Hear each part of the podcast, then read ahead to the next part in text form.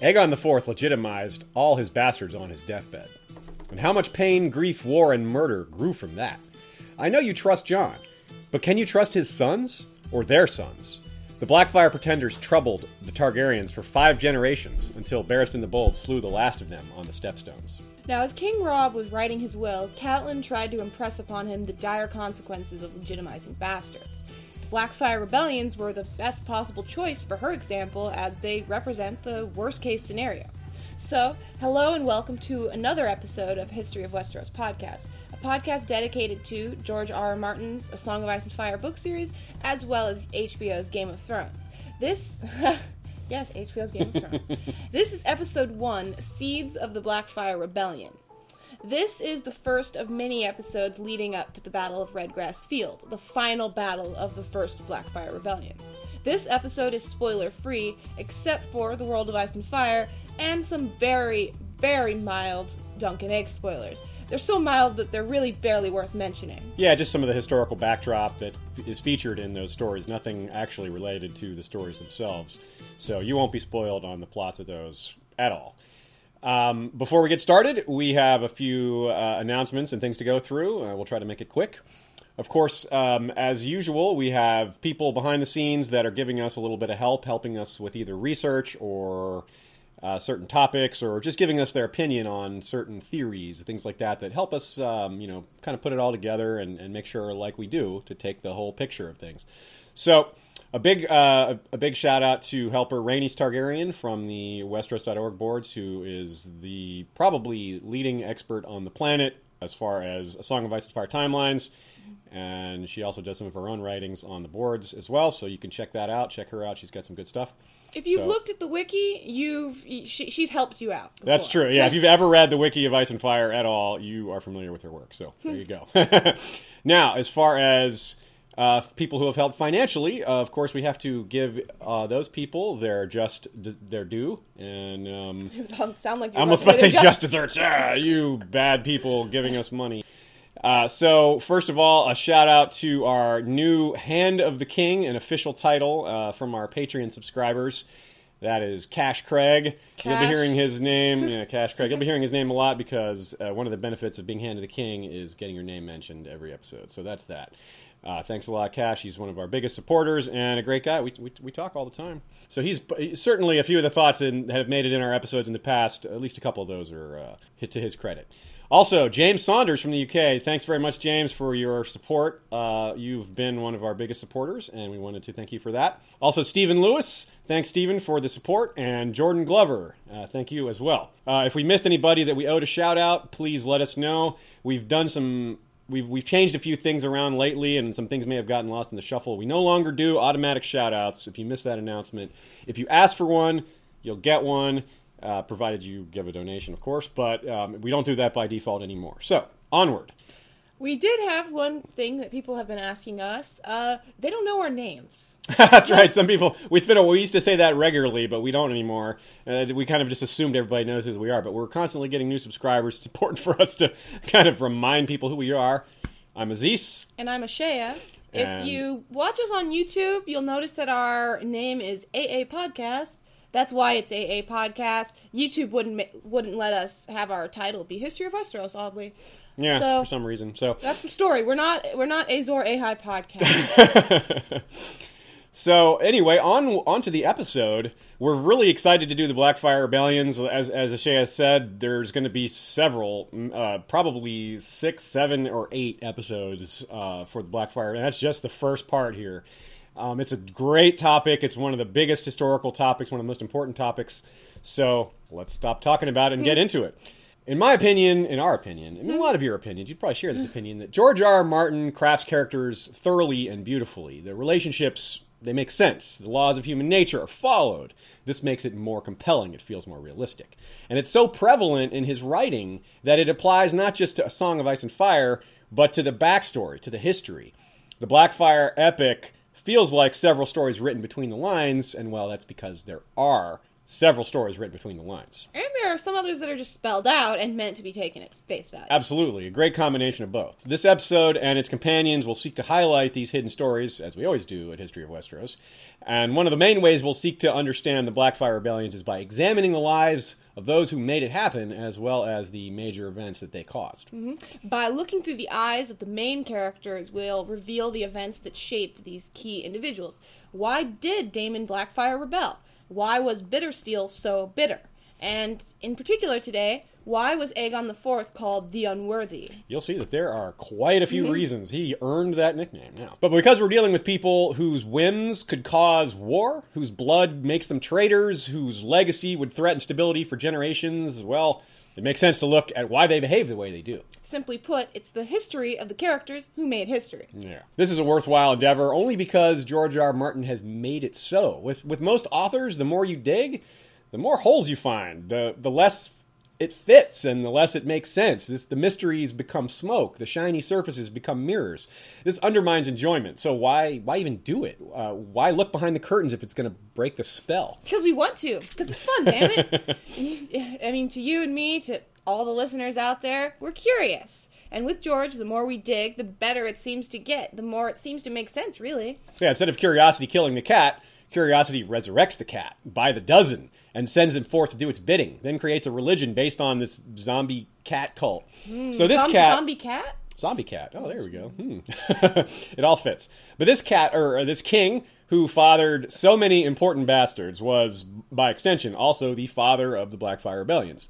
What better place to begin? We've divided his life into five parts, one for each king he lived under, including himself. Uh, his own weight, you could maybe make him describe that he lived under himself.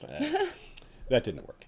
Each Targaryen king had a unique and crucial impact on Aegon, on the realm, on Dorne, and in setting up our main topic, the Blackfyre Rebellions. When he became king in 172 AC upon the death of his father Viserys II, Aegon IV used the power of the throne above all else to satisfy his desires. He wasn't exactly the most ambitious, uh, although he was very ambitious about you know women and drinking and eating. And getting the throne itself. Yeah, that's true. And in actually getting there was maybe perhaps the one thing he was truly ambitious about. Um, in, in affairs of state, he was absent at best. Archmaester Kaeth wrote, No king before or after would practice so much willful misrule. So it actually sounds more like things were better when he wasn't trying to rule.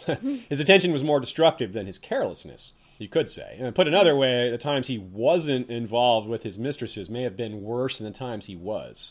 If we were to rank the Targaryen kings by who the absolute worst were, the, one of the first we'd think of, of course, is the Mad King. Maegor the Cruel would probably come to mind too. But Aegon IV was arguably the worst of them all. Who do you think the worst is, Aziz? I think it's a it's a close call. I think I'm maybe just because I've spent so much time thinking about Aegon the Fourth recently, it kind of highlights him. But I can see the argument for maybe Aerys, or Yeah. I don't I don't really think there's another guy that. that Yeah, I think I think it's Aerys because I think that he's the only one of them that, that you know caused the downfall of the Targaryens. Whether you know how much he was truly the downfall, and I do think that was overall bad for the realm, at least at the moment. So I I, I think he's the worst. Yeah, that's a good point. The, the the whole idea that, especially if you're a Targaryen fan, then the guy who you know blew it for the Targaryens, that's that's a pretty big deal. as far as the, creating the most war and death, it's that's a toss up. I'm not really sure who you could. That's, yeah. They both caused so Yeah. much. It's hard to say who was worse. So, anyway. Uh, feel free to let us know who you think was worse, the uh, the Mad King or Aegon Fourth. But wait till we've given you the full story before you make your decision. So we'll start at the beginning of his life because George has laid the foundation for us to understand, at least in part, why Aegon Fourth became Aegon the Unworthy. What kind of king could earn such a nickname? What kind of man could cause such chaos? So this is part one, Born in Aftermath, the reign of Aegon III. Born in 135 to Viserys Targaryen and Lara Rogare of Lys during the tail end of the Regent Wars, which was essentially a power struggle enabled by Aegon III's youth. The Regent Wars, however, ended suddenly when the Ing King came of age, of course. No more Regent. And he took a firm hand. Our Aegon's father, Viserys, was eventually made Hand of the King, and he was the Hand of the King for the two after him. But this probably came later, as Viserys was only 14 at this time. Now, a quick note: we're going to call him our Aegon quite a bit in this episode to distinguish him from all the other Aegons that come up. Of course, Aegon is a really, really common name in the Targaryen line, and we can't just call him Aegon the Fourth all the time because we're we're dealing with his whole life, and he hmm. wasn't king, you know, when he mm-hmm. was born or anything. So, just a little note there to help you, hopefully, you guys won't get too confused. There's also a lot of Daerons, and we mentioned Viserys several times, but there's just the one Viserys, so uh, no need to get confused there. Now, for the most part, Aegon never seemed very likely to rule in the first place. Though the regent wars were tumultuous, the king's life, Aegon III, here's our first, you know, reason for specifying which Aegon is Aegon. Aegon III's life didn't seem to be in much danger despite the regent wars, though his first queen was probably murdered. He himself didn't seem to be in much danger. Uh, and of course, he's a, as we said, he was a very young man, so we would expect him to live many more years and probably have more children. So that would just push Aegon farther and farther back. A year or so after our Aegon was born, um, his brother Aemon followed, and a six year winter ended. Though this episode is mostly about his brother, the prince, later called the Dragon Knight, could easily have an episode of his own. And he probably will. Yeah, Aemon he probably probably will. will. He's, I mean, he's, a, he's a great character. Going through all this info, it just became him, yeah. Mm. Now, Aemon and Aegon both became amongst the most famous of Targaryens, but they became famous in very different ways. The two would have many disagreements, some of which were so famous that they're still remembered. Yeah, and their stories are clearly important as George R. R. Martin brings them into the narrative at a fairly early point. The brothers are spoken of by Maester Aemon in a famous moment for Jon Snow, the scene when he discovers that the Maester is actually a Targaryen. My grandfather named me for Prince Aemon the Dragon Knight, who was his uncle, or his father, depending on which tale you believe. Aemon, he called me. Depending on which tale you believe, is the key phrase of that quote there. Uh, it's it, it's the question that all Westeros asked itself during the Blackfyre rebellions, while choosing to fight either for the Black Dragon or the Red. Now, the quote itself is an indirect reference to the Blackfyre Rebellions, and it seems to be the first in the entire series. And Jon later speaks to Lord Commander Mormont about this, and Mormont also knows the history. And this shows us that these tales are still pretty well known. And so here we have this quote here. Maester Aemon was named for the Dragon Knight. So he was. Some say Prince Aemon was King Daeron's true father, not Aegon the Unworthy. So this parentage question question is still a topic well over a hundred years later, and it's established as early as the first book. Yeah, that, that great early reveal in Game of Thrones is our first mention of the two together, though Aemon is mentioned prior to the scene, and so is Naerys, their sister. Uh, George made these ancient tales part of the Song of Ice and Fire epic almost right away, so Yeah, so how about that bit of subtlety? Early in the series, Jon is getting an education on a conflict that hinged on a question of parentage and bastardy. sneaky. And it's a question that specifically poses the question of whether someone is a father or an uncle. I mean, that's crazy. now, these these same questions are crucial to Jon's own storyline. And this is why you, you just have to reread. it's really, really, really easy to miss the full significance of this because the shock of learning that the Maester is a Targaryen conceals it. It's still a powerful scene on the reread, but there won't be any shock. True that. To be clear, one of the two major claims Daemon Blackfyre had to the Iron Throne was the rumor that King Daeron II was actually the son of Prince Aemon the Dragon Knight. In a different light, that's that's a huge improvement, a big compliment. Son of the Dragon Knight? Hell yeah. We'd much rather be son of the Dragon Knight than son of a guy called the Unworthy, except for the whole, you know, that would mean that you're no longer the heir to the throne or whatever. Uh, So there's the matter of completely nullifying your all your rights to the crown, if true, that is. And that is the big question, if true. And and how can one know? Again, there's no there's no DNA test in Westeros. Yeah, it's not unlike Stannis' claim versus Joffrey, a bastard king pretending to be trueborn.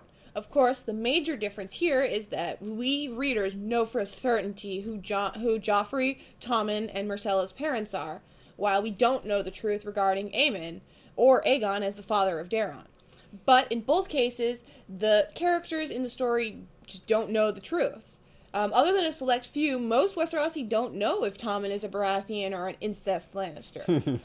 so everyone is left to weigh what evidence they do or don't have, and this relies on what rumors or stories are told and who tells them. Yeah, in the end, here's a great quote Treason is only a word. When two princes fight for a chair where only one may sit, great lords and common men alike must choose.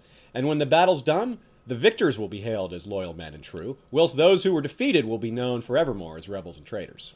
So, like that sneaky, awesome Jon parallel, we also have Prince Aemon and, J- and Sir Jaime Lannister, both Kingsguard knights, suspected in having fathered the king on the queen, and in both cases, the queen is their sister. Uh-huh. So there we have two rich history repeats itself situations. And we're going to continue to notice similarities to other characters as we move along here, and there are a lot. Yeah, as a, as always, George's historical backdrop often has very strong parallels to the current story, and that's one of the things that gives so much value in examining these historical stories. Already we've got parallels to Jon's parentage, Jon's bachelor. We've got parent, we've got parallels to Jaime and Cersei, and, and yeah, there's going to be more. Uh, the other of the two major claims was that uh, uh, to, that Daemon had to the throne was that he possessed not just the name Blackfyre, but the Targaryen sword of kings that bears the same name.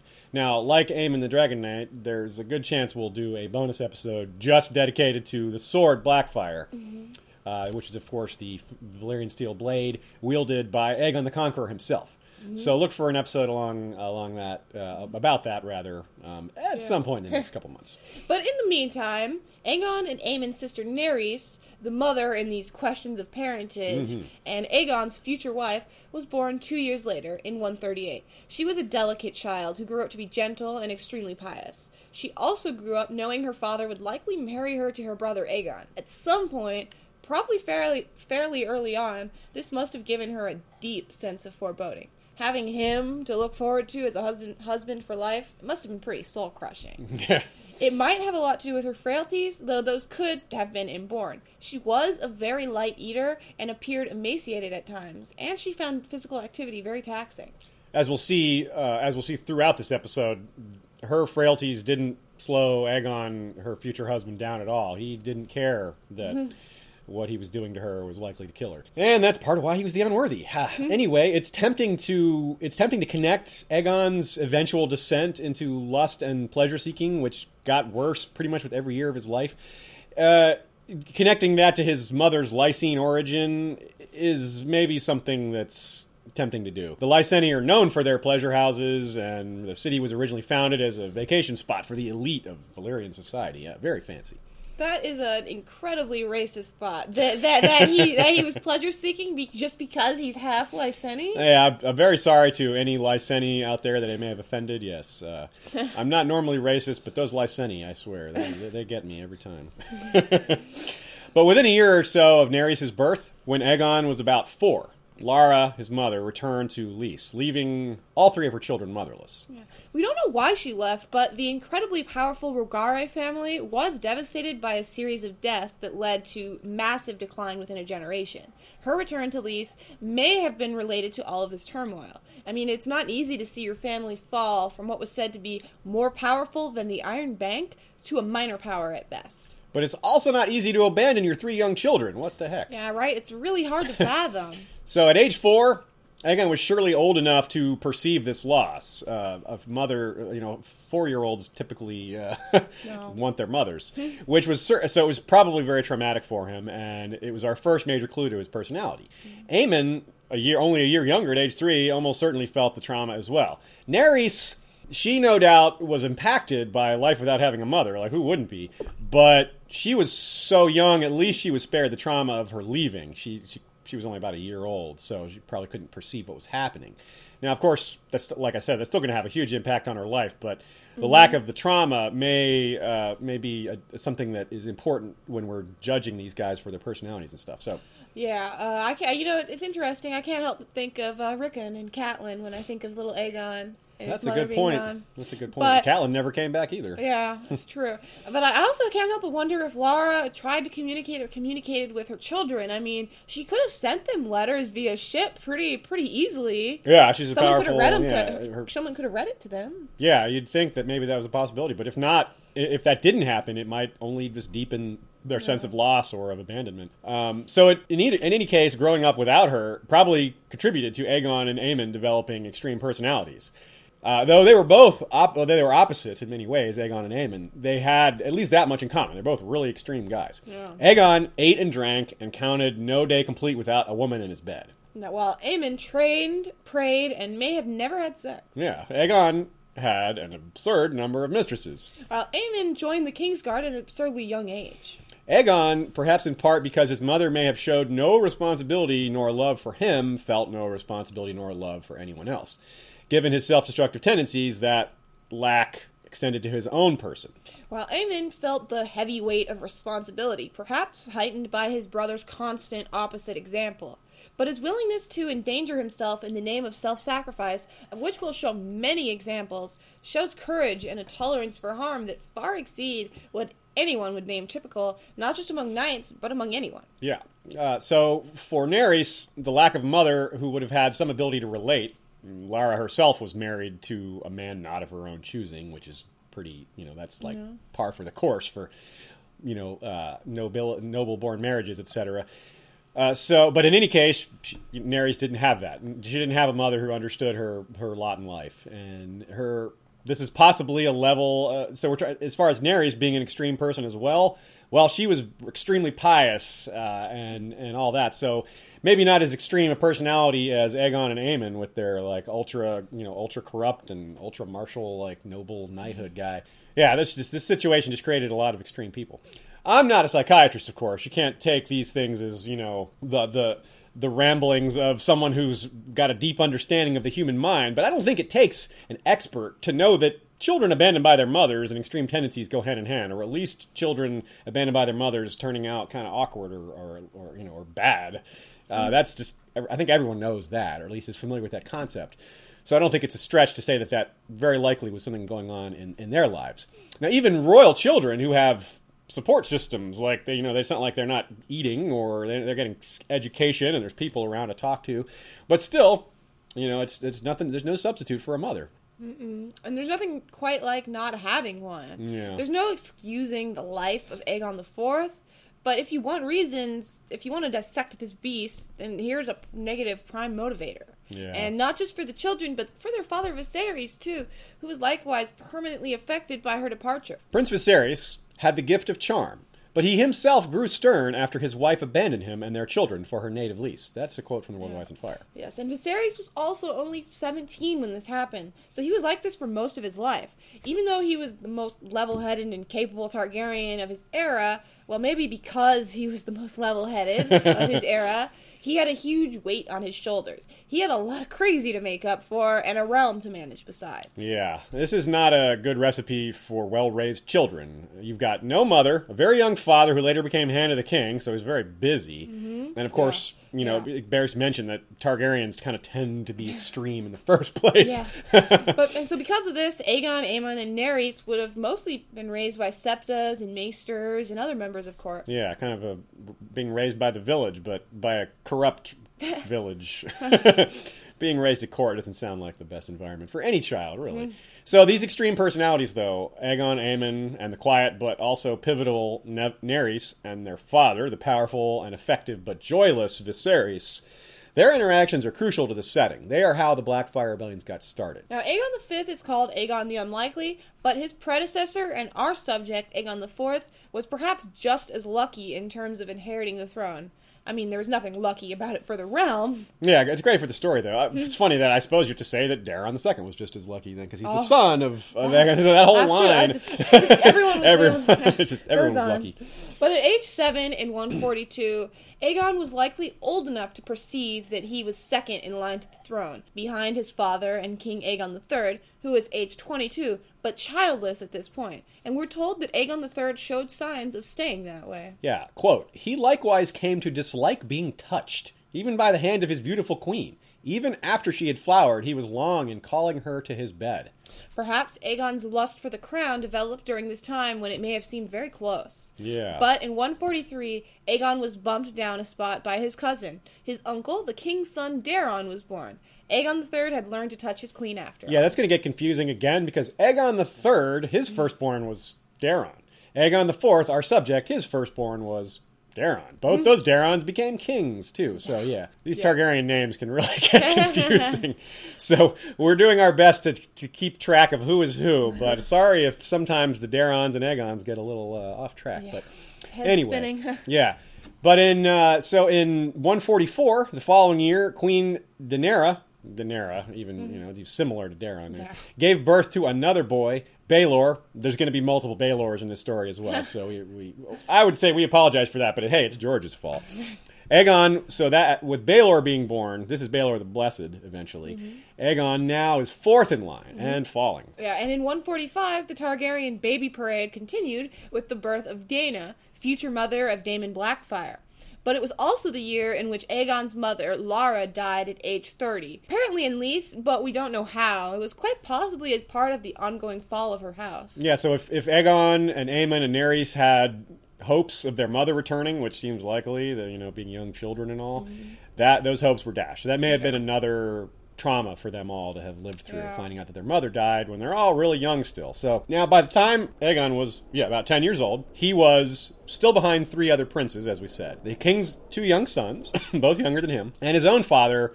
Viserys, who was also still a young man himself, so the crown just looked remote. We're really Yeah. trying to drive that point home.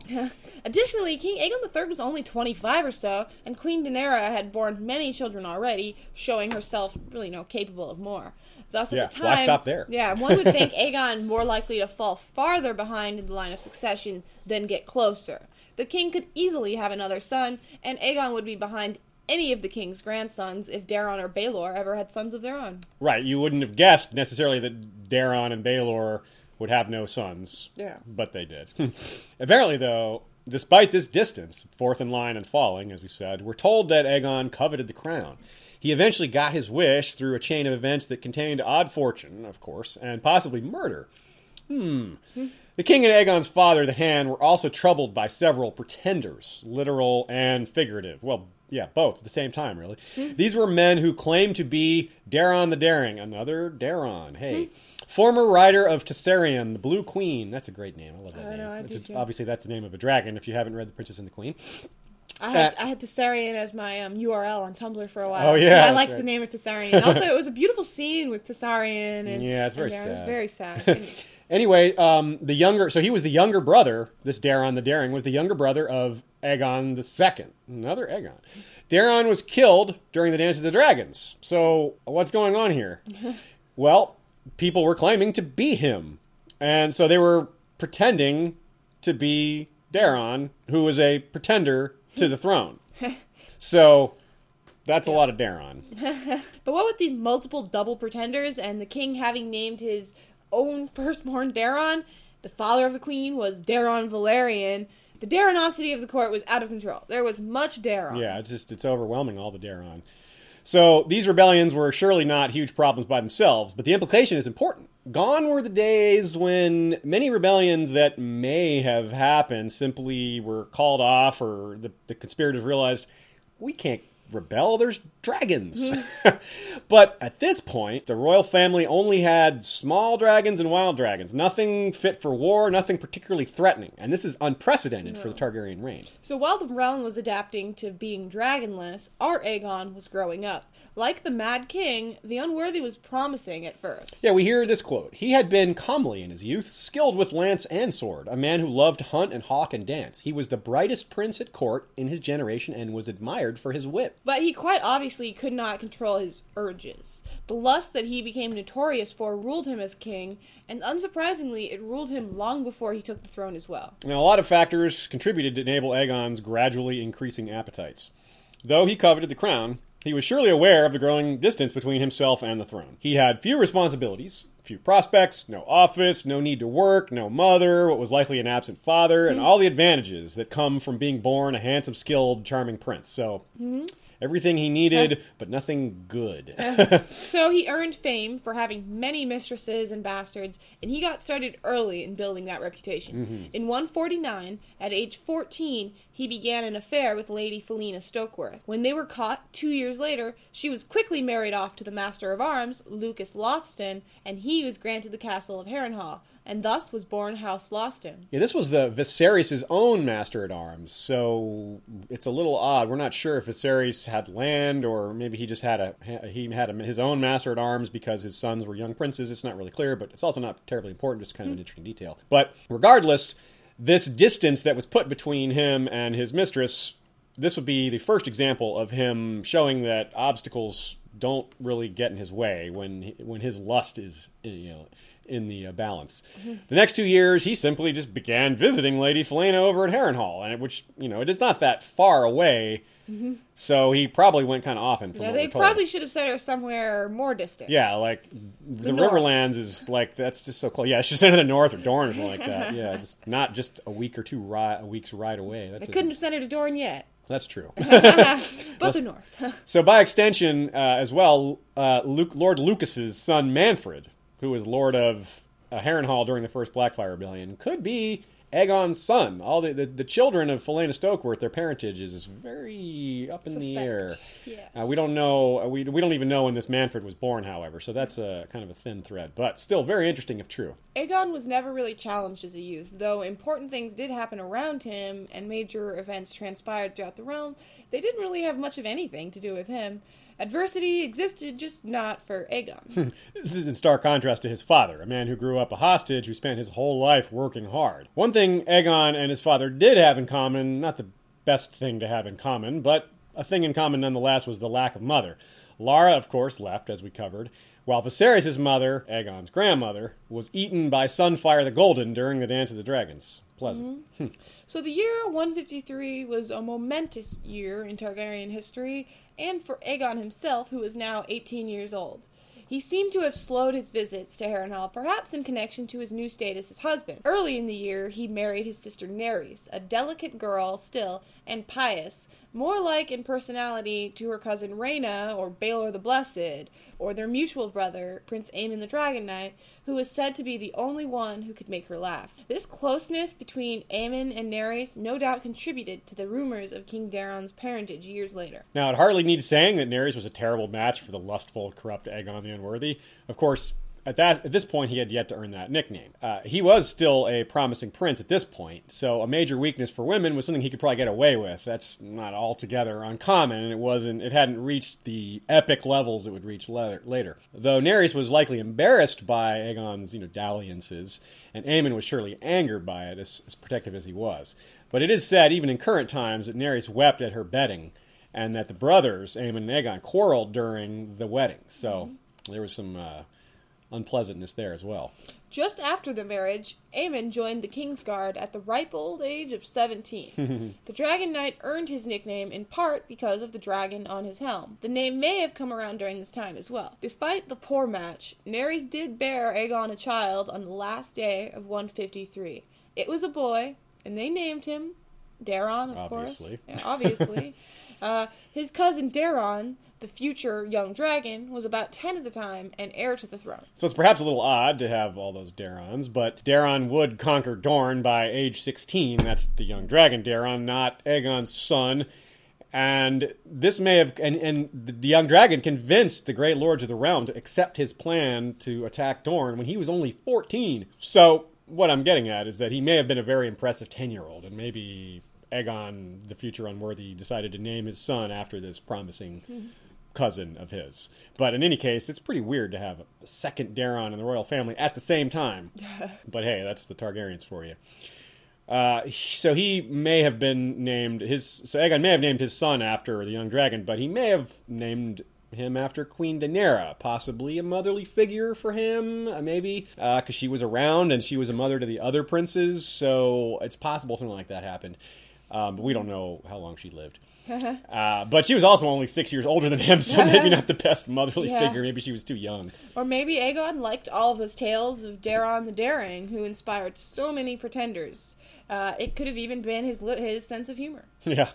Naerys nearly died from the pregnancy and labor and was told by Grand Maester Alfred that another baby might kill her. She supposedly said, I have done my duty by you and given you an heir. I beg you, let us live henceforth as brother and sister. That is what we are doing, he replied. Hmm. Ew. The Dragon Knight and Naerys were said to be inseparable, not only fanning the rumors of a relationship between them, but highlighting a major reason for Aemon to despise his brother. Aegon never ceased sleeping with Naerys despite the warnings from maesters and numerous brushes with death. Numerous, yes, there would be more. This must have infuriated Prince Aemon the Dragon Knight, who had to put up with seeing his brother repeatedly endanger their sister's life merely to satisfy his lust. Now, the final final major event of 153, perhaps the most important of all, was the last Targaryen dragon dying. Surely Daemon Blackfyre would never have risen against a Targaryen king with dragons. I mean, unless he had his own, of course. that would have been interesting. It would have had to be a black dragon, right? now, because of this extinction, King Aegon III became known as the Dragonbane. It wasn't for lack of trying, though. There were attempts to hack to hatch dragons. There were no summer hall type events that we know of, but the World of Ice and Fire does use the phrase debacle and failure, so there's that. Yeah. Aegon the Unworthy might have been witness to these attempts, and he surely heard much of, much of them, even if he didn't know perhaps the, the gory details. And this despite him being busy with his next mistress, Merry Meg, whom he was with from most of 155 to 159.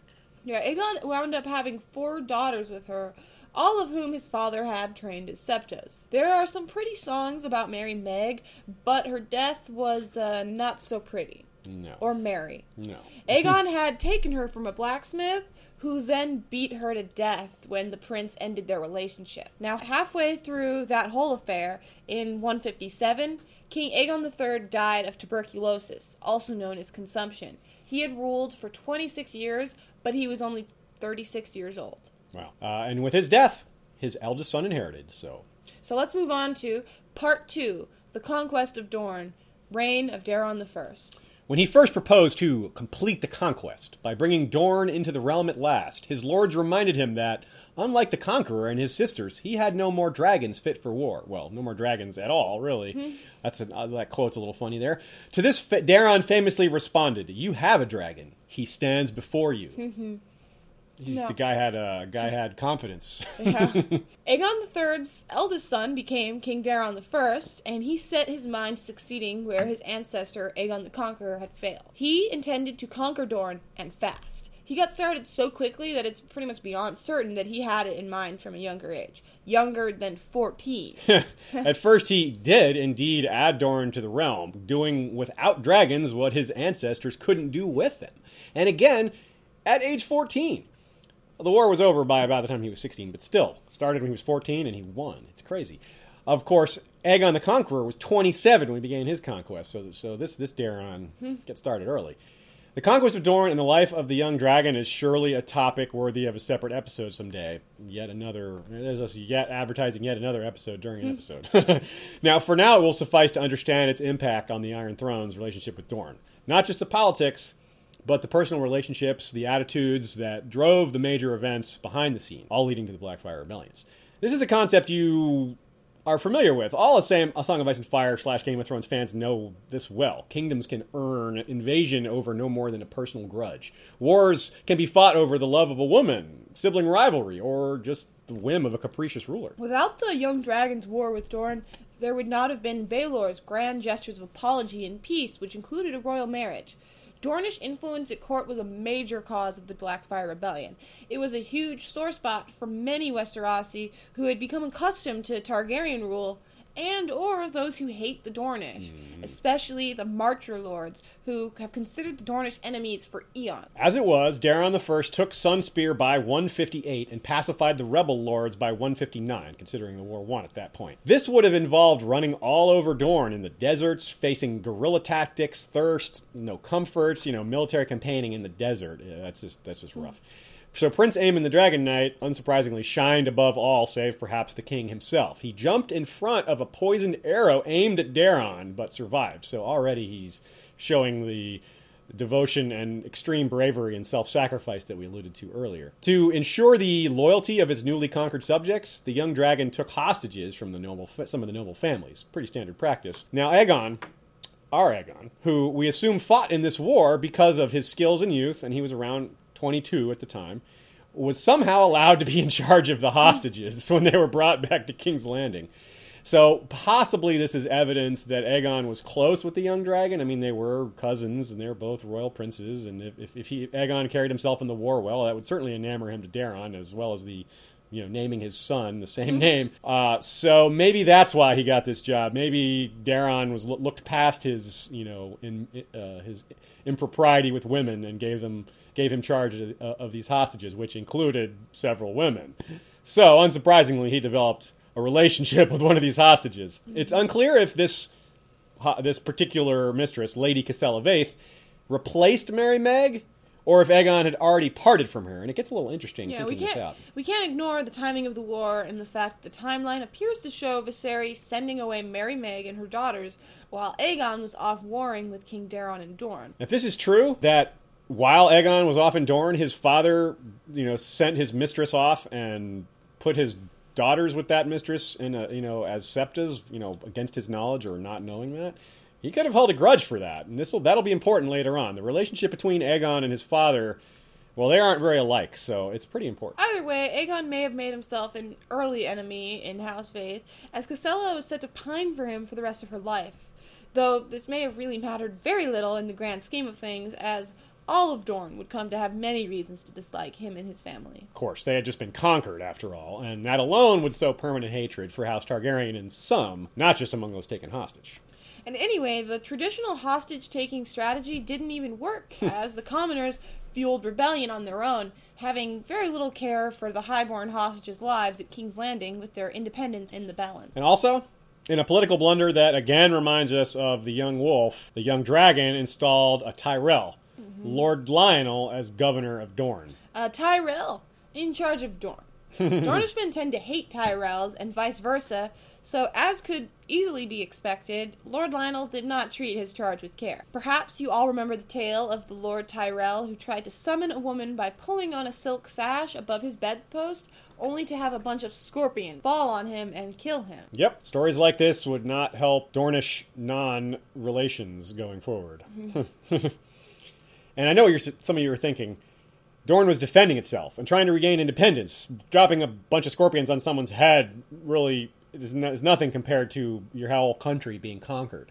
And hey, the event took place at Sandstone, seat of House Qorgyle, whose sigil is three scorpions. It's said that they used over 30 sigils worth of the deadly creatures to be sure he died. 30 sigils worth. That's a mm-hmm. new, great new measurement there. Uh-huh. so, but the point is that people are hypocrites. Even though the Seven Kingdoms attacked Dorne and the Dornish pushed them off, people are still going to hate the Dornish for fighting for their independence, even though it was the Westerosi, the Northern Westerosi, who provoked it all. so, despite the Dornish having, you know, a right to break free, most of Westeros is not going to see it that way, especially House Tyrell, mm-hmm. one would think. With Lord Tyrell's death, rebellion broke out quickly, and the young dragon returned to put it down. Again and again, he showed his prowess in the field, and he forced Dorne into negotiating a surrender. But the surrender was a trap, and he was killed during the parley. Now, there's no reason to believe that Aegon was there for this parley. He you know, he was probably part of the first stage of the war, but we don't see any evidence that he was part of the second phase, the putting down the rebellion, uh, especially because of what happened to all these people. Who was there? His brother, Aemon the Dragon Knight. Aemon was captured, and though Aegon didn't seem to get along well with Aemon, again, he they didn't share much in common at all. It doesn't mean he didn't have issues with the Dornish capturing his brother. So it's hard to say because of all those things, it's hard to say what he actually thought about his brother being taken captive. yeah, did he? I mean, like most families take it as a point of house pride that one of theirs was a captor- captive of the enemy. Well, maybe he just didn't care. Yeah, or maybe he found some kind of perverse pleasure in it. Yeah, there's a lot of all, pretty much the, that's a wide open uh, group of possibilities there. Now, Daeron's incredible record as a battle commander made him hero to characters like Jon Snow and Robb Stark, who we said there's a lot of comparisons to. And despite this ultimate failure, perhaps he was hero to Aegon and or Aemon as well, despite hmm. being younger. This could be part of why Aegon hates the Dornish, hmm. which he definitely does. Hmm. and now there's a strong parallel here as well. The young wolf, preceded long ago by the young dragon, both won glory in battle while dying still young through treachery. Unlike Robb, uh, Daeron had never married and he ruled for only four years.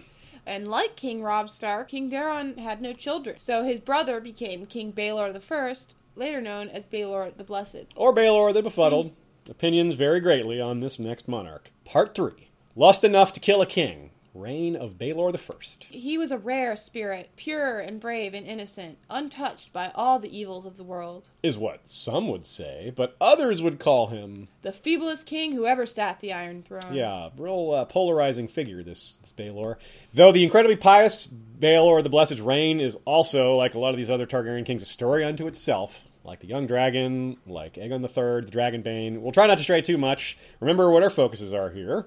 Set up for the first Blackfyre Rebellion. Now, openly, the rebellion was about Daemon Blackfyre versus Daeron Second Targaryen. It was about several big personalities, a deathbed proclamation, and opposing ideals on what a king should be. Those are the headlines, the attention grabbing details. But it was also about Dorne, the changes in the royal family, xenophobia, an ancient enemy not just made part of the realm, but elevated above all others into the royal family. The seeds for this were planted during Baelor's reign and began to bear fruit just as he died. So, again, the Iron Throne's relationship with Dorne is crucial to the setting, and Aegon's early years are a part of it all, despite his own impact being minimal at this stage.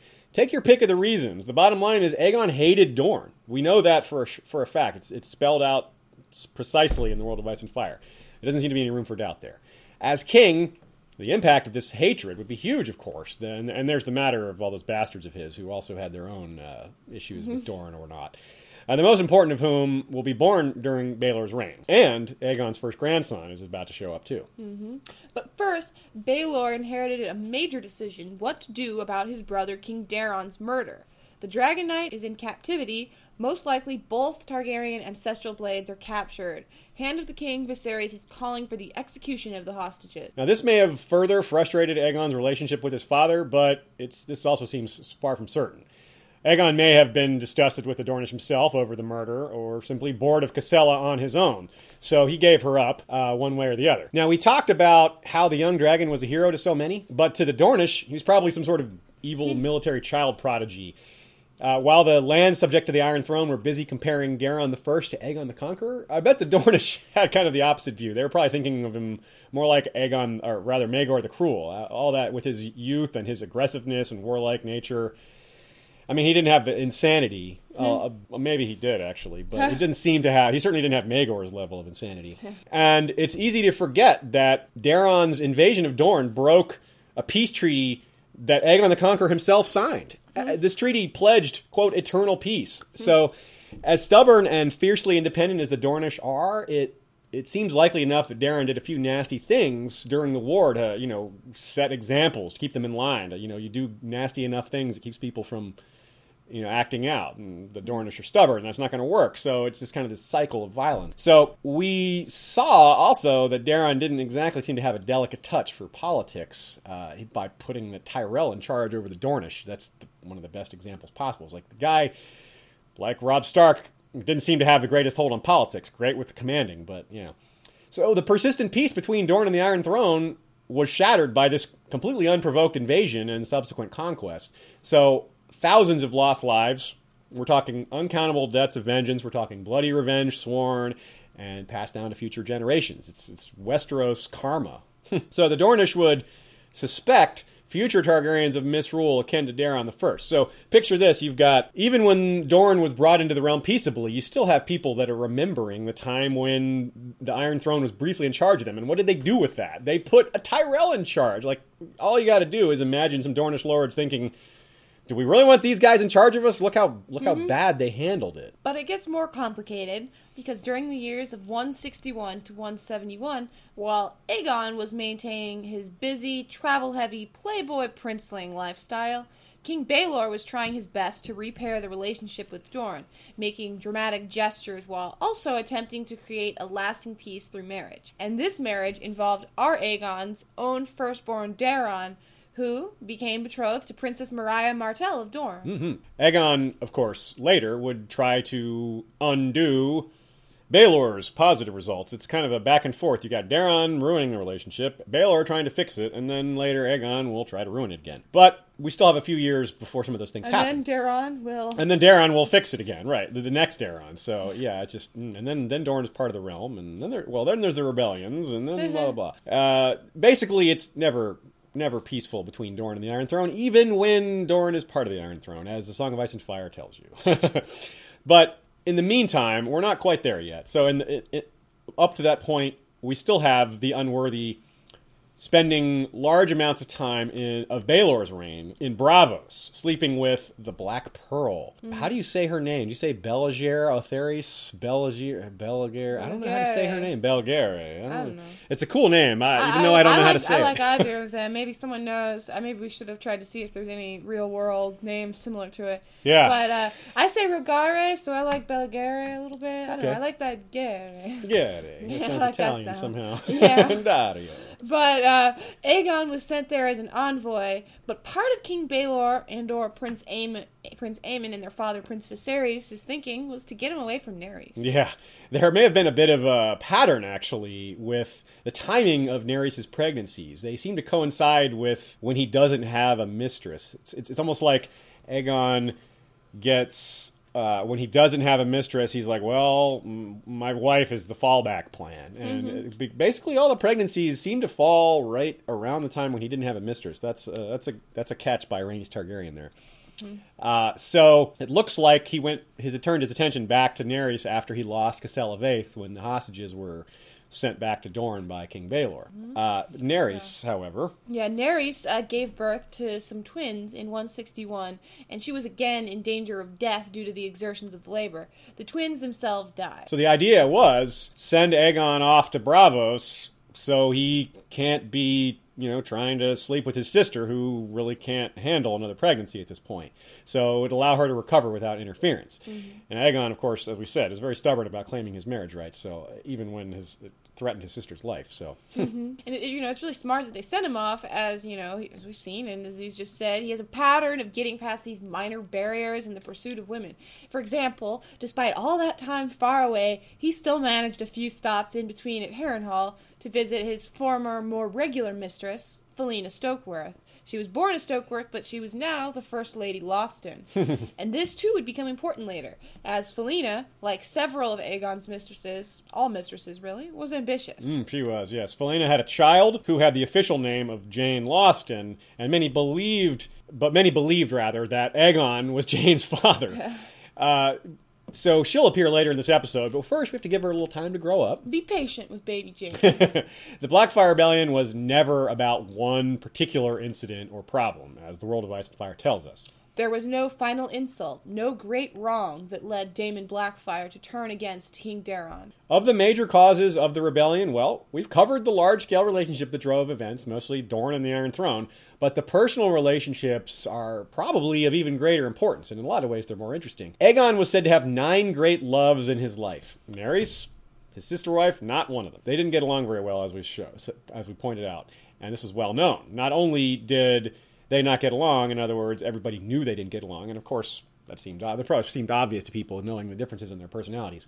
But much later, when king, Aegon would make use of the open secret uh, of this open secret to fuel the rumors that he was not Daeron's father. In other words, Aemon and Naerys' time together was part of uh, you know what he used to start those rumors. So, as you can see, uh, much that would shape matters further down the timeline was happening before Daemon Blackfyre was even born. And as to that, uh, as to Daemon Blackfyre, a memorable and particularly relevant feature of King Baelor's reign was the relationship, or lack thereof, with his sister wife and their other two sisters. He shunned Daena and had her cloistered with Elaena and Rhaena in what came to be known as the Maiden Vault. He never consummated the marriage and actually had it annulled. Jaime Lannister himself shares an opinion here. The realm would have been better served if he had closed his eyes and fucked her. I know enough history to know that. In an odd turn of events, Aegon's lust became part of his lucky ascent to the throne. The Maiden Vault, in quotes, air hmm. quotes, was clearly not Aegon the Unworthy proof. Hmm. Another obstacle easily overmatched by his lust. Apparently, only female nobility and servants were allowed in the place, but as Judge Oberyn Martell told the accused Tyrion Lannister, Princes are permitted to go where they will, or so I told your guards. Aegon would not have- have any trouble getting past the Maiden Vault guards either, I'm thinking, even if they wore the white cloak. Or it could have been the other way around. Hmm. Daena is said to have escaped the Maiden Vault at least three times. Maybe she found Aegon. Yeah, maybe she looked he was up. good looking. it's true, she he was for a time. Maybe that's why Daena was not named as one of the nine loves of his life either. She got disgusted with him when he started to well, become disgusting. uh, yeah, she she liked Daeron the 1st and his ma- martial nature. Aegon, kind of the opposite, right? Regardless, though, the irony here is pretty amazing. The Maiden Vault was supposed to keep these women from causing sinful thoughts by keeping them out of sight, and to keep men from having access to them. And instead, it created Daemon Blackfyre. To Aegon, the Maiden Vault was no barrier. It's more like, hey, here's a place where there are a lot of beautiful women who never get male attention or even company, and hey, they can't leave or keep me out. Also, I'm a han- I'm a charming, handsome Targaryen prince. You sure are. he had an affair with Daena, uh, and this maiden in the maiden vault developed signs of a very unmaidenly pregnancy. Just like that, Daemon Blackfyre was conceived. Well, it wasn't just like that. It took Yeah. a little. It probably took a little time. A couple minutes. Yeah. Daemon gained everlasting fame, but his mother Daena wasn't exactly a nobody. She became known as Daena the Defiant, and she earned her nickname by refusing to tell King Baelor or anyone that Aegon was the father, though it was apparently suspected. Yeah, the truth would come out eventually, but in the immediate, uh, in the immediate short term, nobody knew who the father was, and Baelor the Blessed, always looking for an opportunity to show godliness through masochism, was inspired to a 41 day fast at the birth of Daemon Daemon Waters before he, this is before he got the name Daemon Blackfyre, mm-hmm. and this 41 day fast.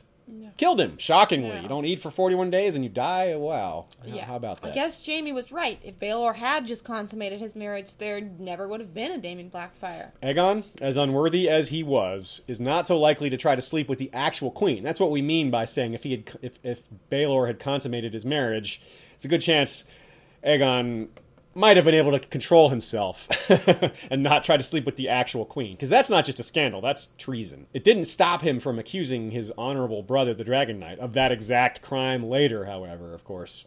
Uh, we're, of course, referring to him accusing his brother of, of fathering Daeron the second rather than Aegon himself. Now, around the same time, probably a few months before Daemon was born, Aegon, who was only about 36 himself at the time, saw the birth of his first grandchild, a boy who would one day play a key role in defeating Daemon Blackfire's army. So obviously he's a big part of the story as well. He was known as Baelor, uh, confusing, yes.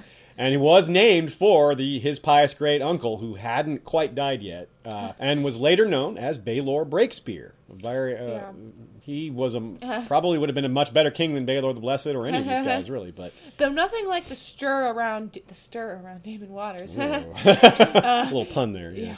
Young Baelor's birth would, was controversial too, though it was obvious that the king would have no children. So it was only a matter of time before our Aegon became king, and young Baelor would be in line to inherit the throne himself down the line. The problem was that young Baelor Breakspear didn't look like a Targaryen. He looked Dornish, and that was a problem, especially for people who don't like Dornish people. Now they're like, are we really going to be ruled by this guy? And that's sad because Baelor was an amazing person. Yeah. Uh, but most notably, the thing about uh, the thing about Baelor that looked non-Targaryen or did look Dornish was his hair. He didn't have the silver gold hair of Targaryens. He had just regular dark hair. Yeah, he looked like his mother than, more than his father. Yeah, by a lot, And this yeah. confirmed what many around the realm had feared for a while, and it instilled new fear and perhaps loathing in those who hadn't. There was now a direct line to the Iron Throne for a Dornishman, as Baelor Breakspear, Breakspear was seen by many. Right, he's half Targaryen, but he looks Dornish, and that's just how people And he's still think. half Dornish. Yeah, so that's just, yeah, people would think of him as Dornish just because of how he looks, even though that's just kind of silly. But Yeah. that's how it works. Yeah. We don't make the rules.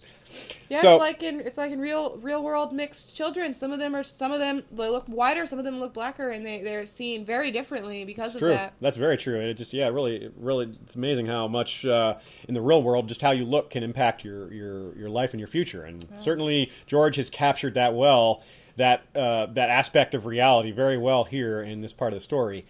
And it's going to be a rub going forward. You'll see how important this is. The, the whole Dornish influence at court is. So many people just really hated that. In the meantime, however, Though fasting seems to be the blame for Baelor the Blessed's death, I mean, 41 days without eating seems like that would kill you. Uh, One day without eating for me. and there are whispers that he was poisoned, despite the kind of straightforward sounding Yeah. manner of his death. The World of Ice and Fire mentions a specific source among several, as well as multiple possible motives for this murder. Malicious rumors that followed in the wake of Viserys' ascension, begun, some say, by the pen of Lady Maya of House Stokeworth, suggested that Viserys poisoned the king in order to finally gain the throne after a decade and more of waiting. Now, the name House Stokeworth in this context really jumps out because it, Viserys, who was probably Hand at this point, or at the point I'm about to describe, was the one who created House Lothston from the from his master at arms and Falena Stokeworth. Stokeworth, that's mm-hmm. Aegon's first mistress. So recall as well that Aegon continued to visit Falena even after he became married and moved on to other mistresses. So they they were on good terms still, probably because Aegon still very lustful, and Falena was still very ambitious. Mm-hmm. so, thinking conspiratorial, or conspiratorially, if, is that a real word? the rumors about King Viserys and poison, it seems, may have been spread as part of a plot of some kind, and you can see where it all came from because of the Stokeworth Aegon connection, and we talked about how Aegon didn't like his father. You can see it in this quote. Others have suggested that Viserys poisoned Baelor for the good of the realm, since the Septon King had come to believe that the Seven called on him to convert all the unbeliever, unbelievers in his realm. This would have led to a war with the North and the Iron Islands that would have caused great turmoil. So, is this extra motivation an invention to further incriminate Viserys, or was it a legitimate possibility? I mean, a war like that, if, if Baelor really had declared the that the North and the Iron Islands had to take the Seven, whoo, He might have been, he might have been the worst king then. then yeah, that's true. That may have nominated him. So if, if so, that with that in mind, it actually does make sense that someone could you know decide to kill him just to avoid that kind of debacle. But we of course can't know for sure. Now, eventually, Aegon himself would be accused of poisoning his father Viserys to get the throne. So we have Viserys being named as a possible poisoner of Baelor, and then Aegon possibly poisoning Viserys. Hmm. But I, I think there might be another way to look at it. It- it- With the rumors about Viserys poisoning Baelor have some merit, Viserys was his hand for 10 years. I don't, I don't know if that fits. But Aegon himself wants to get to the throne, which we know he did. You mm-hmm. know, maybe he just decided to kill his way to the throne, murder his own father, murder Baelor. What better and what better way to hide his own complicity in Baelor's murder than by casting the blame on his father? And if, if this is the case, it really worked. Viserys is not remembered fondly, despite being such an effective hand.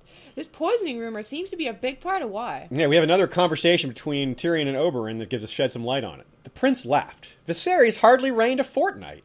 He reigned more than a year, said Tyrion. Oberyn gave a shrug. A year or a fortnight, what does it matter? He poisoned his own nephew to gain the throne and then did nothing once he had it. So it seems that Tyrion's is the scholar's opinion, while Oberyn's is the popular one. Viserys was permanently scandalized, whatever the truth may be. Yeah. After all, after all that, you may some of you may have a, a burning question in your mind. Wait a sec, guys. How could Baelor have been poisoned if he was fasting? How do you poison food that isn't being mm-hmm. eaten? well, technically, Baelor was eating a little bit of bread apparently, and he was definitely drinking water. And hey, guys, we're aware, and you're aware that there are poisons in the world of A Song of Ice and Fire that have no flavor. So. Yes. It's definitely possible. Murdered or not, Baelor the Blessed was a controversial figure. Though Baelor could not have heirs, having taken Septon's vows, he was young, 27 when he died. He was younger than Aegon, don't forget. Yeah, Aegon probably didn't like what ba- that Baelor had married his only legitimate son to the Dornish, whom again he hated, uh, and that may have been done without his knowledge as well. Uh, when Baelor did his long walk through the desert to Sunspear, when he got to Sunspear, he arranged, he negotiated the marriage of Myriah Martell to Aegon's son Daeron. Aegon may have been off in Braavos or back at King's Landing. He certainly wasn't taking the walk with Baelor. So uh, yet another thing for him to either ha- have a you know another grievance for him against either his uncle or his his uncle, his cousin or his father. It all it all fits together pretty nicely. Now, on the other hand, it's no question that the future King Daeron II approved of his Dornish wife, Myriah Martell, and together they at least supported Baelor's peaceful policies towards Dorne. Openly, it was said that Baelor arranged the marriage, though possibly his more capable uncle, Hand the King Viserys, was responsible. And if that's the case, then again, Another reason for Aegon to be mad at his father. Regardless, Daeron would continue Baelor's policies of bringing Dorne into the realm via peaceful means, and we can safely assume that Myriah, a princess of Sunspear, preferred the same to war. You can tell what side I'm on in the matter. Dorne all the way. I, of course, am wearing a uh, Greyjoy? Greyjoy shirt, which really isn't relevant at all. Not relevant, And my no. Greyjoy mug. I'm just all Greyjoy. It's relevant. You would not have liked it if Baelor had, if Baelor had tried to, to convert you That's guys. true. I'm I'm drowned god forever. But at this time, however, Daeron and Myriah didn't really have a lot of clout themselves. They lacked lands and armies, you know, etc. They knew they might get their chance to continue Baelor's work someday, however. They Because, yeah, they hoped, and they had a good reason to think so, because even though Baelor was now dead, that meant, means that our Aegon is now heir to the throne, meaning that Daeron and his wife were only one step behind. Mm-hmm. Part 4 One Step from the Crown, the reign of Viserys II. Baelor starved himself to death fasting, said Tyrion. His uncle served him loyally as hand, as he had served the young dragon before him. Viserys might only have reigned a year, but he ruled for fifteen, while Daeron warred and Baelor prayed. That's right. That's why Viserys gets such a. It's so unfair for Viserys to get such a bad rap. He, he was he was he he kept the realm uh, uh, together during the craziness of Daeron's uh, assault on Dorne and Baelor's just general craziness. But everyone just remembers him for supposedly poisoning the crazy Septon King. So Aegon bore witness to the ascent of his own father Viserys, hand for the previous three kings, and now King Viserys II. Consider all that all those things that, that Viserys had to work, uh, all the things he had to you know cover for, and all those craziness he had to make up for. Uh, the lack of political skills with Daeron the First, and, and, and, and uh, really stands out. And then, then he had to deal with the well-meaning but clearly reality challenged Baelor the First, who didn't understand basic human needs like, say, food, and who told the Citadel to replace all the messenger ravens with doves. he was pretty great for keeping the peace, but he also did completely nutso things like that. and maybe not so great for keeping the peace if he was about to, you know, Yeah, cause true. a big religious war. But again, we don't know if that was actually true. The old saying, "The king eats, the hand takes the shit." Indeed, Viserys was on the privy quite often and for a long time. Now he had the chance to rule instead of, you know, being the guy who had to sit on the toilet. It is said that he had the potential to be another Jaehaerys the Conciliator, which is an interesting thing to say about a guy that so many people remembered so badly. Ah, if only though. In another year or so, Viserys II would be dead of what was called a sudden illness, so we will never know what kind of king he really would have been. Much later, it was whispered that the son may have had something to do with the death of the father, and it seems not unlikely. Since Aegon was said to desire the crown as a boy, he seems to have had motive, and because his father forcefully ended so many of his affairs, perhaps he had sufficient resentment too. Yeah. Uh, again, recap some of the the reasons that Aegon had to be upset. Again, Viserys sent away his mistress Merry Meg, married off Lady Falena, sent his daughters with Merry Meg to the faith. Uh, there may have been admonitions. We got to figure that Aegon, being the kind of guy he was, and Viserys being this hardworking, kind of keep everything together, you know, straight edge kind of guy, I gotta feel, I gotta think that he probably had some words for his his son, being like, "Hey, straighten up and fly right. You know, stop being such a you know sleeping around, drinking, corrupt guy." Uh, I'm sure he was had some words for him from It was time like, to the time. whores are extinct. So uh, basically, he may have even shamed him. He may have Viserys may have done things to you know embarrass him and to try. May have tried different things. You know, like Tywin Lannister's. Uh, he requires a sharp lesson. You know, it may have been Viserys may have done some things like that for Aegon. Who knows? Now, it may have been again. It may have been Baelor, uh, but Aegon's father probably had a lot to do with the marriage of Daeron to Princess Myriah. So again, this is a long list of things for Aegon to be upset about, plus several between the lines that we probably aren't aware of, because it's not like these characters' lives are fully detailed year to year. There's a lot in between the lines and a lot we just don't know. But we can make a lot of really educated guesses because we know so much about their personalities and, and things like that. Yeah, Aegon pretty much definitely would have hated the fact that he had, if his father had something to do with marrying his son to the Dornish, he would have hated it. I mean, Yeah. Aegon probably fought in the Young Dragons War, and he may have hated the Dornish for their violation of the peace banner and slaying of the outstanding Young Dragon. And though he showed very little regard for his brother Aemon in public, he may have also held a grudge against Dorne, or at least House Wyl, for leaving him in that cage over a pit of vipers. I mean, he wouldn't be the first brother to show contempt and protectiveness at the same time. Yeah, he's my brother. Only I get to beat him up. yes. that kind of thing. Yeah. Plus, as crown prince, Aegon may have had more restrictions placed on him. It just would make sense. Of course, they're going to put more restrictions on him. He's the heir to the throne. Yeah. He would have had more expectations from his father, and a man so easily controlled by his lusts would have a lot of motivation to get rid of anything that inhi- that inhibited his ability to sate them. Yeah. Anything between him and his lust, just get, Get it out of the way. Yeah, his father would, would probably, if not almost definitely, the main obstacle there. So the motivation for him murdering his father is there. It's, we've, we've shown a lot that he had motivation for murdering Baelor, and he certainly has motivation for murdering Viserys as well. And he certainly had the ambition for it. So, but there were even other things, again, for him to be upset about. Again, there was the, the, the issue with the Black Pearl, his relationship with the Black Pearl, which ended right around this time, around 170, 171. Uh, so, holding to our pattern of when he loses a mistress, he tends, turns his attention back to his his wife, his sister wife. Well, keeps going here. Naerys became pregnant at some point around this time. He had again, he had been sent away to keep him away from her, and he may have been thinking at this point, oh, I got her pregnant again. Uh-huh. Are they going to send me away again after she gives birth? Uh-huh. Better do something about that. Uh-huh. But most of all, there is just his lust for the crown, which is mentioned straightforwardly in the World of Ice and Fire.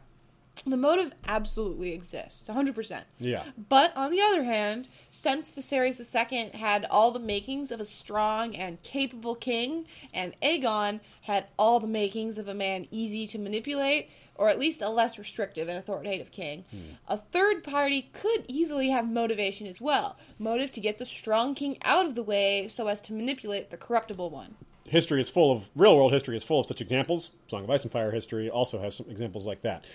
It, it's a common thing for some people. Most people prefer to have the strong king ruling because that's great for everybody. But those there's always those few really dangerous, ambitious people working behind the scenes who would rather blow up the world to benefit themselves. They don't care about the consequences. And Possibly a little like our Varys. Yes, very. That's a very good comparison.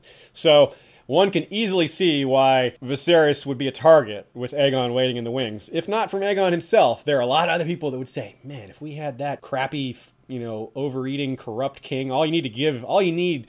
To get what you want out of that guy is to give him a pretty woman. Mm-hmm. a lot of people would want to take advantage of that instead of this capable, effective, authoritative ruler who is not going to, who's a no nonsense kind of guy. You could easily see why that guy would want to be taken out so that people could, you know, work their, you know, sink their claws into this puppet king of sorts. Mm-hmm. But on the other hand, Viserys was said to die of illness, and it could have just been that. It really could have happened. He was just over 50, so it's not like he was a young man.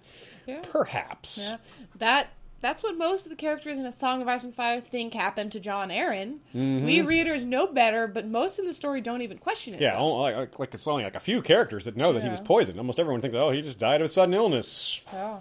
The Viserys died of a sudden illness too, of a stomach cramp. Same thing.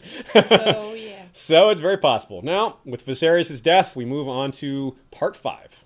The father of turmoil, the reign of Aegon IV himself. Quote, for his for the for the small folk, his reign might have been a source of gossip and amusement. To the lords of the realm who did not stay at court and who did not wish to have Aegon make free with their daughters, he might have seemed strong and decisive, frivolous, but largely harmless. But to those who dared enter his circle, he was too mercurial, too greedy, and too cruel to be anything but dangerous. And this perception would linger beyond his reign. If Westeros knew the awful truth of King Aegon IV, they might be a little less likely to, to side with the Black Dragon. One of the main arguments goes something like this quote Daemon was the better man. The old king saw it too. He gave the sword to Daemon Blackfyre, the sword of Aegon the Conqueror, the blade that every Targaryen king had wielded since the conquest. And so the obvious counter argument to that is it's really hard to call Blackfyre's bestowal significant when Aegon's decision making was so questionable. it's like saying, "Oh yeah, well the worst Targaryen king of all agrees with me." So there. That's not a very good argument, is it? In any case, Aegon ascended the Iron Throne in 172, becoming King Aegon IV and donning the crown he had coveted for some time. four kings died during his life, and it's responsible that he, or it's possible rather, that he was responsible for two of those deaths, perhaps two, one, or zero, anywhere between there. He wasted no time in earning his nickname, the Unworthy. I mean, he really put in a lot of that effort before he became king. In the same year of his ascension, he continued his role as the true father of the Blackfyre rebellions by adding two more players to the supporting cast. First, he added the trueborn Daenerys, the same Daenerys who would marry the Prince of Dorne and one day allow children of all social classes to play together in her water gardens.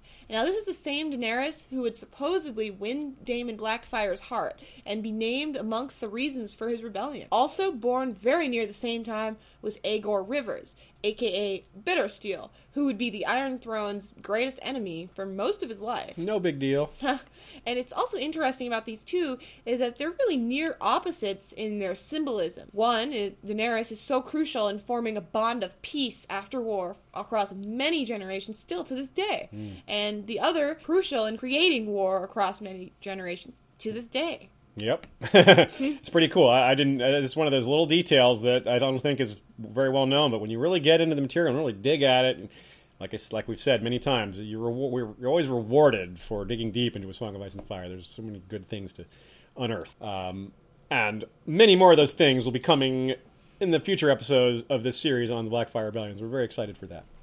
Anyway, the mother of Aegor Rivers was another Maidenvault girl named Barbara Bracken. All the girls in the Maidenvault were set free when Baelor died. Keep that in mind. Uh, Aegon named her father Lord Bracken as his hand to the king. This would not be the only time Aegon named a hand as a result of his mistress. And there's a pattern you'll see developing: hand mistress, hand mistress, hand mistress. It's very, it's like the same family. It's like throughout his reign, and, and we're going to also see that people figured out that pattern themselves. This hand, like most hands in general, and many of Aegon's mistresses, proved hmm. to be very ambitious. Yeah. Meanwhile, during this time when he's, you know, with Barba, Daenerys' birth nearly killed Queen Naerys, as most of, you know, all of her pregnancies really. Yeah, another did. pattern. yeah, another pattern. And so while she lay dying, the ambitious hand, Lord Bracken, began to openly suggest that Barba become her replacement, the new Queen of Westeros. What uppity. Yeah, uh, th- that's A Bracken Queen. a Bracken queen. Oh, well, there would be Blackwood queen. So I'm a black. I'm on the Blackwood side. okay, so that's okay then. Right, right. this seemed to make the Brackens very unpopular. Oh, shocking, right? Oh. Talking while the queen is still alive, talking about making your daughter the new queen. Yeah. Really, that made you unpopular? Sho- shocking.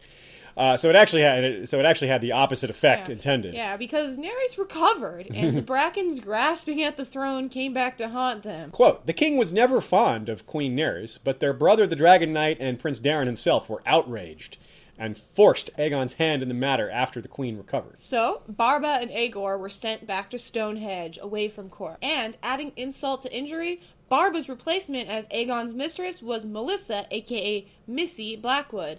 And we all know how Brackens feel about Blackwood. Yeah, a lot more on that situation when we get to the Bittersteel focused episode. I'm, I'm very excited about that one. The next, the, the king's next mistress, however, was said to be his favorite. And as much as Barbara Bracken was rejected by the people at court, Melissa Blackwood was befriended.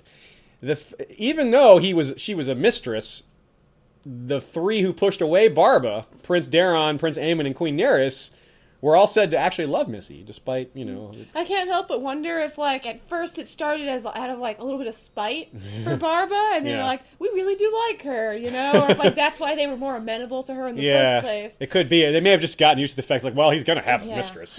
Might, if this is the best, you know, at least this is this is the best it could we can Mm-hmm. we can hope for. So Missy had a daughter named Mia, and then another named Gwenys. Two bastards named Mia we know of. yeah, Mia But, Mia. Yeah. Since Aegor Mia was sent, yeah, I guess she, I guess she was Waters. Um, since Aegor was sent away young, Aegon's children with Meg sent to be Septas, and his children with the Black Pearl, apparently not even in Westeros. These daughters would be the first of Aegon's bastards to be raised at court. Oh, she'd be Mira Rivers, of course. Brynden Rivers. Oh, so yeah. yeah, I guess. Anyway. Oh, yeah, you're, you're right. She would be Mia Rivers. It's, it's interesting, I guess. Yeah, it depends on Yeah, interesting. I guess it's just because she's there. Her, home is Blackwood, and you know. Maybe it depends on where they spent them or spent a great deal of time. Yeah, I guess she, I arguably she could be a Waters, but I think, she yeah, I was think a Brynden Rivers. could have. Brynden Rivers sounds good. Yeah, but it does Brynden. Waters, eh. Anyways, um, but technically, Daemon Blackfyre was also raised at court, but his paternity was still concealed. Mm-hmm. And so, you know, these bastards at court does beg the question of what Aemon and Naerys would have thought about them at court. But since Missy was so well loved, this may not have been a problem. Yeah, it was it was the first time, even though Aegon had all these bastards, these would have been the first ones that would have raised at court. So it's kind of a, kind of breaking new ground. But like she said, Melissa being so popular and, and well liked, it seems likely enough that her children would be given the same regard, despite their who they are. Like it's hard in a vacuum. You would think, oh, these are royal bastards. Of course they're hated. Like you, you think of Jon Snow and Catelyn, things like that. Even nice people like Catelyn have, you know, they they have their their personal feelings that they can't help. But so Missy must have been a really, really, you know, uh, one of those people that just unite, you know, a real uniter, like a real, uh, real great person, I guess. Just just a friendly, very likable, charismatic, yeah. yeah. So great that we can we can see these these the personalities of these characters really coming out based on these details. Uh, it was around this uh, this time as well that Aegon entertained the idea of invading Dorne. Uh, it was it may have been personal. Uh, it's directly stated in the World of Ice and Fire that he hated Dorne. We've gone over that plenty of times in this episode. Uh, there are some less obvious signs for this, though. He was a reasonably smart guy, despite how awful he was. His wit is a good example of how we know he at least had some brain power. You don't see a lot of witty people who are dumb. That's just not; those things don't go together. So he, and, and of course, people talk about how much potential he had. So clearly, he, he had some. Um, however, this attempt to invade Dorne was just blatantly destined to fail, which is why it kind of seems personal. It seems like no intelligent person could have possibly thought this would work, so maybe he was just worked up about it. I mean, a reasonably smart person, heck, Hodor, knows that you can't do what he tried to do, which was haul siege engines filled with wildfire through a deserty mountain pass into Dorne. That's exactly what he tried in to the do. extreme heat. Yeah, and the extreme heat, like crazy. Like that's Yeah. yeah, but you know, with the way the Dornish murdered his cousin, poisoned and tortured his brother, and poisoned another cousin, well, he had a few reasons. Yeah, he, he had some reasons to be emotionally perturbed with the Dornish, uh, but it was also really awkward. I mean, his son and heir was married to a Dornish princess, and here he is invading their homeland. And his grandson, who had been, you know, born by then, we said, and he may have had another by then. He ended up with a bunch of grandsons. Daeron had four sons. Uh, the dates are a little unclear on when all they were born, but throughout the 170s, basically. So he had at least one, probably two by then, and maybe even three Dornish grandsons and a Dornish stepdaughter. so, but he's ah, we're going to invade them anyway. Oh yeah. So of course, Daeron argued against his father's plans to invade his own kin's homeland. Like, of course. Yeah, of course he Surely he suggested peace and marriage, like Baelor had, and like he himself based his policy towards Dorne on when he himself sat the Iron Throne. Aegon's response to his son's objections were to intrigue against his own son's legitimacy. He enlisted Sir Morgil Hastwyck, which is quite an evil name Yeah, right. who openly charged Queen Naerys with infidelity at court. This way, Aegon himself was not involved with, in making the accusations, but he simultaneously began threatening to disown Daeron in favor of one of his bastards. The Dragon Knight disputed the claims of infidelity, and he faced Ser Morgil in a trial by combat mentioned in Chapter 15 of A Game of Thrones. Yeah, that early. Once again, these stories were part of really part of the early narrative. It's it's really interesting how George clearly had all this thought out well before he wrote The World of Ice and Fire, at least most of the main details. So here's his quote. She gazed at Joffrey worshipfully. Must be Sansa, right? You know right away, based on that line. Just the first line. Totally an Arya line. he She was loved- so gallant, she thought. The way he had rescued her from Sir Ilyn and the Hound, why, it was almost like the songs, like the time Serwyn of the Mirror Shield saved the Princess Daeryssa from the giants, or Prince Aemon the Dragon Knight championing Queen Naerys' honor against evil Sir Morgil's slanders. Mm-hmm. Aemon would again try to cast doubt on Daeron's paternity, but he wouldn't do it again while Prince Aemon the Dragon Knight lived. Yeah, obviously Sir Morgil lost that duel and was killed, and after that, considering Aemon was considered like the best fighter of his era, who would dare face him in another trial by combat? Uh, that- even even the king wouldn't be able to convince somebody to, to go there. So, regardless, though, the invasion of Dorne proceeded, and as we said, didn't go very well. Aegon built a fleet and those crazy siege engines that spewed wildfire, thanks to the pyromancers, and all of those were destroyed without ever inflicting any harm on the Dornish. well, several soldiers, he lost several of his own men. Some soldiers died. Some you know, non-Dornish died, but the Dornish themselves probably just sat home at home and laughing. Uh, so the awkwardness of, of the him attacking his own family became just regular awkward humiliation type thing for Aegon. So it was a debacle of an invasion, and it cost many lives and made no progress.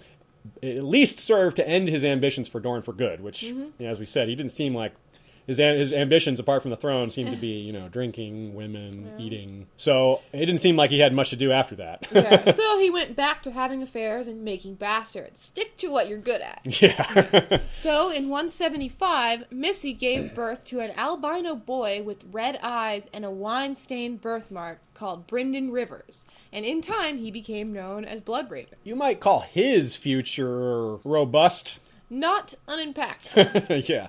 And in 176, there was an example of one of the most capricious and arbitrary uh, things that Aegon did, which apparently he did things like this all the time, but this is one of the best examples we have.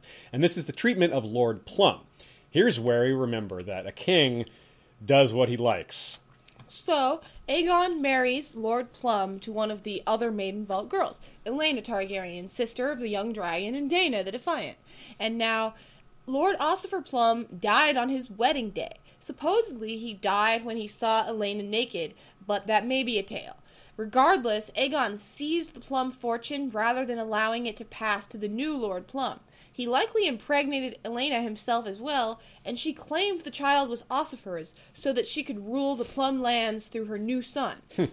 Brown Ben Plum himself is related to this branch. There's a big problem with that story. What's that? If he drops dead when he sees her naked, how's he impregnate her? That's that's why Yeah, that's where the, the whole uh, that's you guys may remember the story of the uh, Ben Brown Ben Plum tells a story of how his his uh, ancestor had a six foot long penis. Well, that's the reference. Six remember six feet under is what people say when you're dead. So in order to impregnate her, he would have to have a six foot long penis that could come up from the earth, etc. That's the joke. Jokes aren't better when you explain them, but that one's a little obscure. yeah. So, but Aegon didn't just take it the way he also giveth, arbitrarily, of course, because that's the way he that's the way he ran things.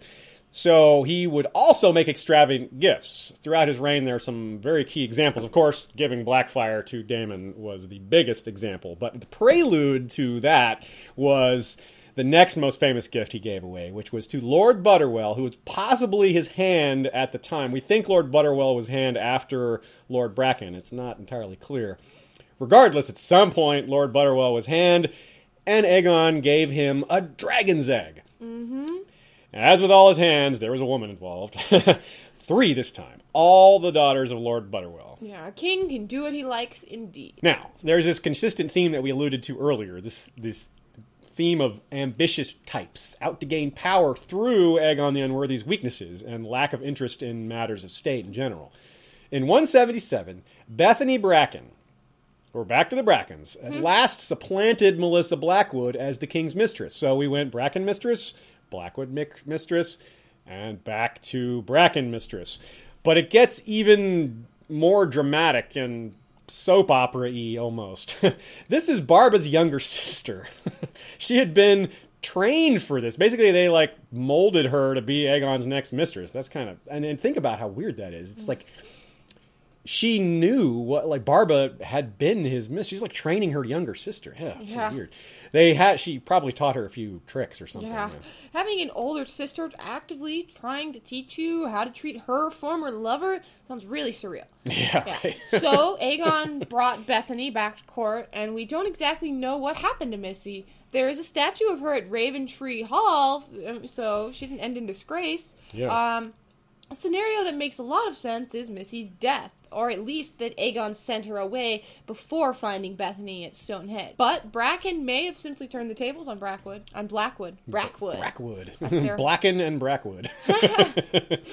However, by then the old game of manipulating Aegon the Fourth through mistresses had changed from Barba's day. They they were thinking of the things Barbara was able to manipulate her and, and how she was willing to put up with whatever, I suppose. But that was five years ago. And in that five years, well, Aegon became rather gross. He was significantly overweight, and Bethany was having a hard time, you know, suffering his embraces and handling his disgustingness. She couldn't necessarily keep pretending that she actually liked it. That's the one thing they couldn't train her on, I suppose.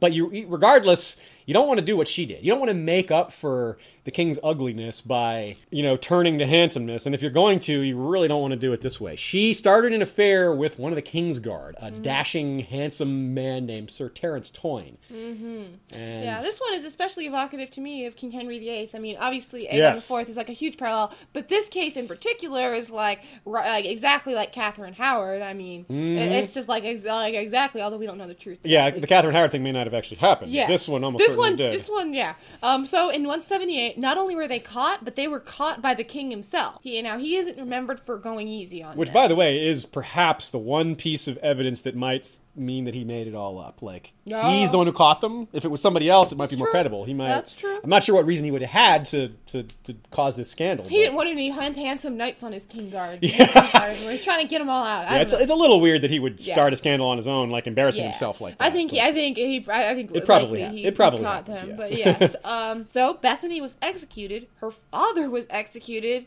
and um, Barba and Aegor seem to have just been at Stonehedge, and they felt none of the king's wrath. But surely they felt the loss of these two family members. One of them, her father. Another thing for Bittersteel to be bitter about.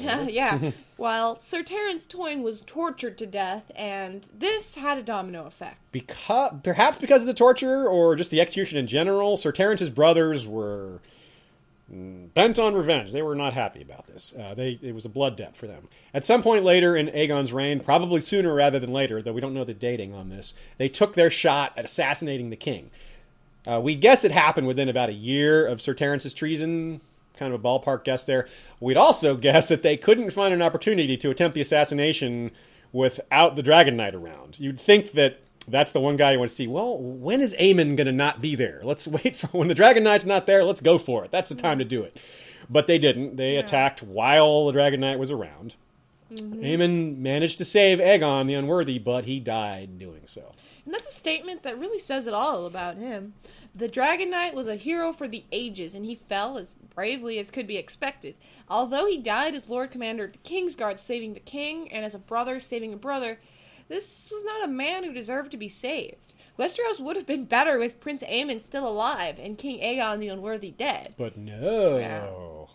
that wouldn't it wouldn't be as dramatic of a story if that's how it happened. Mm-hmm. so as Aegon continued to get more obese and corrupt, his next mistress fit the theme of escalating depravity better than any other example. So recall little baby Jeyne that we mentioned earlier in the episode. Well, she's grown up now. You've been patient.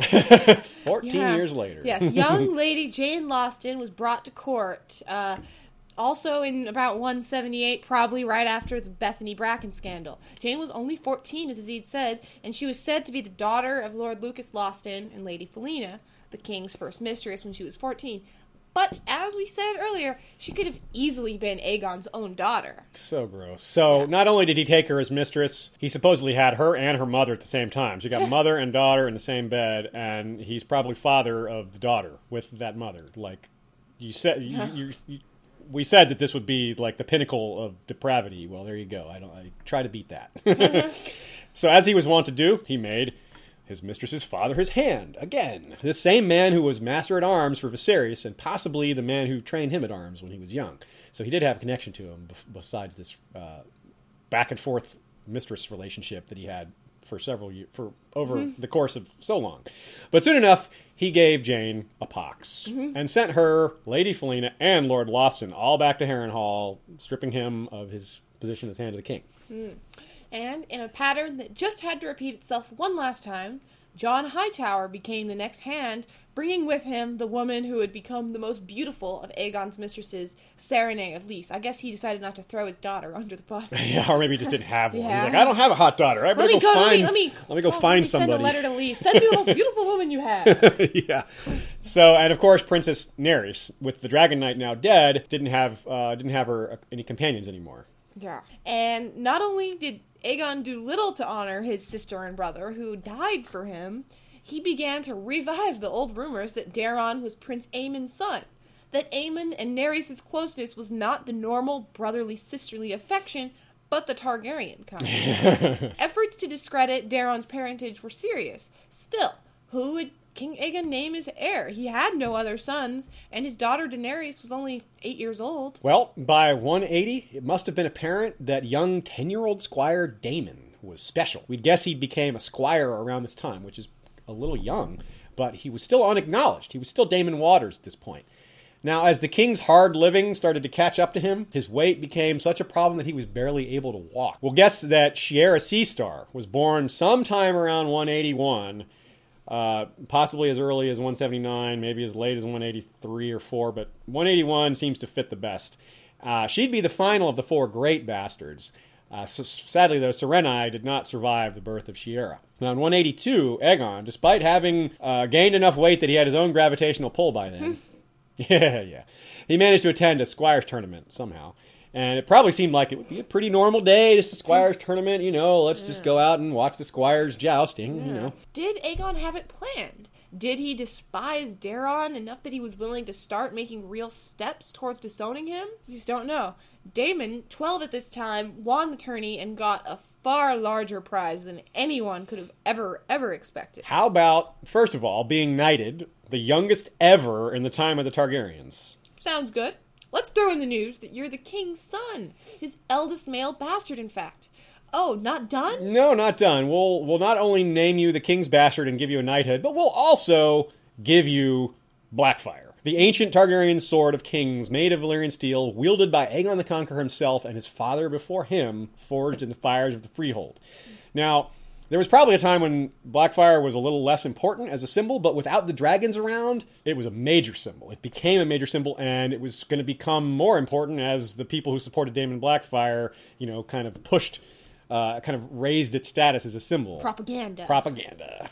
so this was a really, so this was a truly shocking gift. Yeah, the realm what- was like, wow. Yeah, what was Aegon thinking? Was it a careless gesture like the dragon's egg, egg gifting? Or was he intentionally setting up major conflict? It's very hard to say, but he did arrange for Daemon to be married, and to a powerful family at that. They're not a Westerosi one. Daemon was betrothed to Rohanne, daughter of the Archon of Tyrosh. The actual marriage came after Aegon's death, however. Mm-hmm. Now, Aegon's final two years were like a bit of a lame duck, or lame dragon, or fat, sick, and nearly dead dragon period. He slowly became this. His body so swollen and obese that he could no longer lift himself from his couch, his limbs rotting and crawling with flesh worms. The maesters claimed they had never seen its like, while septons declared it a judgment of the gods. Aegon was given milk of the poppy to dull his pain, but elsewise little could be done for him. Yeah, it sounds like that would be part of why he got so little done. Not just because he was so sick, but all he was constantly medicated with milk of the poppy. Like, I'm not gonna, oh. mostly just sleeping. but awful king as he was, even though he wasn't capable of much in the state, he still managed to do. Yeah. His last act before his death, all accounts agree, was to set out his will, and in it he left the bitterest poison the realm ever knew. He legitimized all of his natural children, from the most base born to the great bastards, the sons and daughters born to him by women of noble birth. Scores of his natural children had never been acknowledged. Scores. Yes.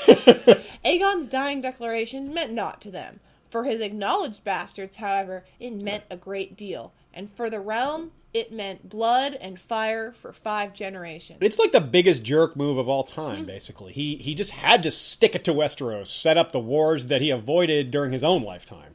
What, what, what could the Grand Maester have thought to himself when he heard this decree? All of them, Your Grace? Your son could be um, greatly endangered by this. Perhaps we should just send each of your bastards a ham. just don't offer Bittersteel any horse meat. Uh, so, but why didn't he actually ever disown Daeron in favor of Daemon? Well, he didn't want to fight a war against his own son. The guy wasn't good at fighting wars. We saw that. Even he may have realized that.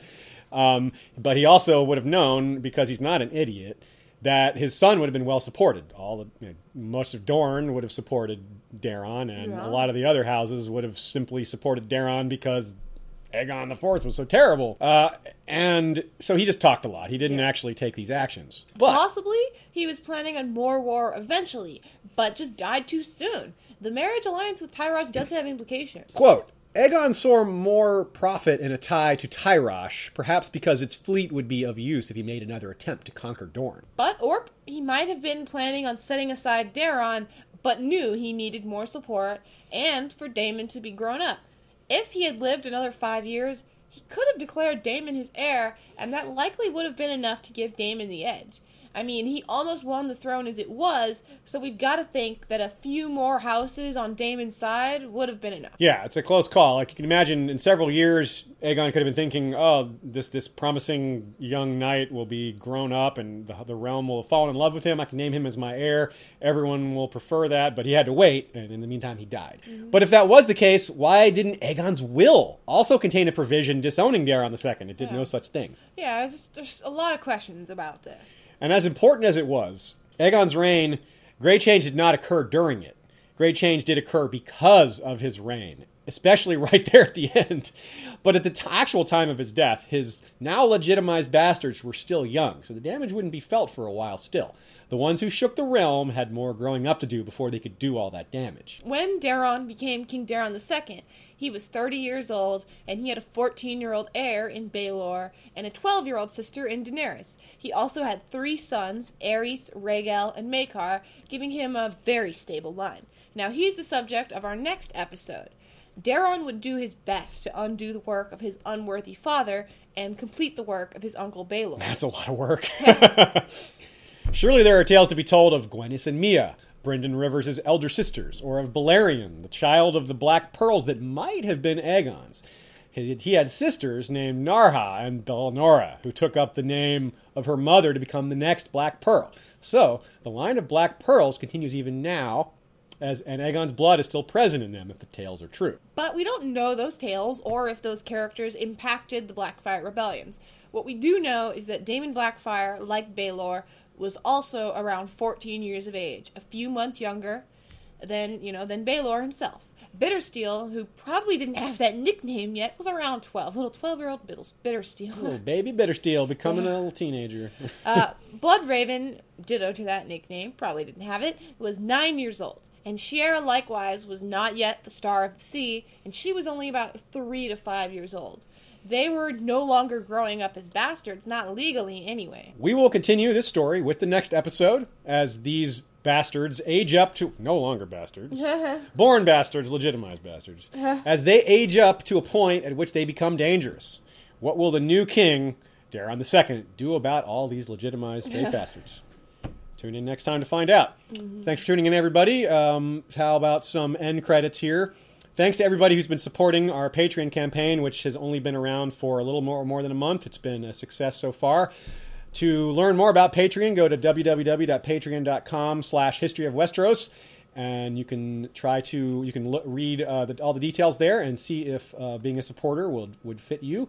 Um, it does help create episodes faster and at a uh, greater pace. So we are very thankful to people who have enabled uh, the you know the the production of History of Westeros to continue and to grow stronger as we're as, as a lot of you have been following.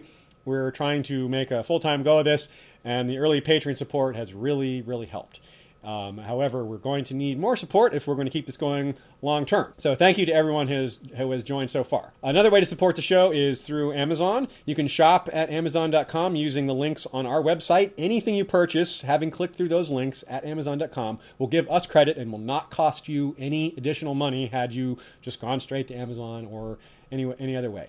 Uh, so, all your shopping needs can be done through Amazon that way, even though all the suggestions we have are pretty much all just Game of Thrones related stuff, which of course is just a fine thing to purchase as well. The new 2015 calendar, or, you know, get the Dunk and Egg books, or if you haven't got the World of Ice and Fire yet, what are you waiting for? Um, now, of course, you can check out our website, www.historyofwesteros.com. Uh, we've got a lot of good conversations going on the forums. This episode was was discussed a bit ahead of time, and people took the opportunity to give us feedback and suggestions for what they'd like to see in the Blackfyre episodes.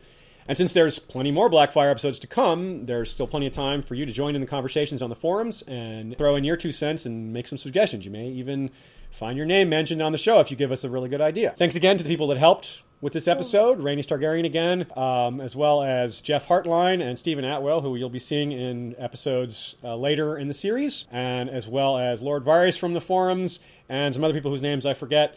We'll get, get your mentions later, uh, those who deserve it. Um, and I think that's all we have for today. So until next time, everybody, Valar Morghulis.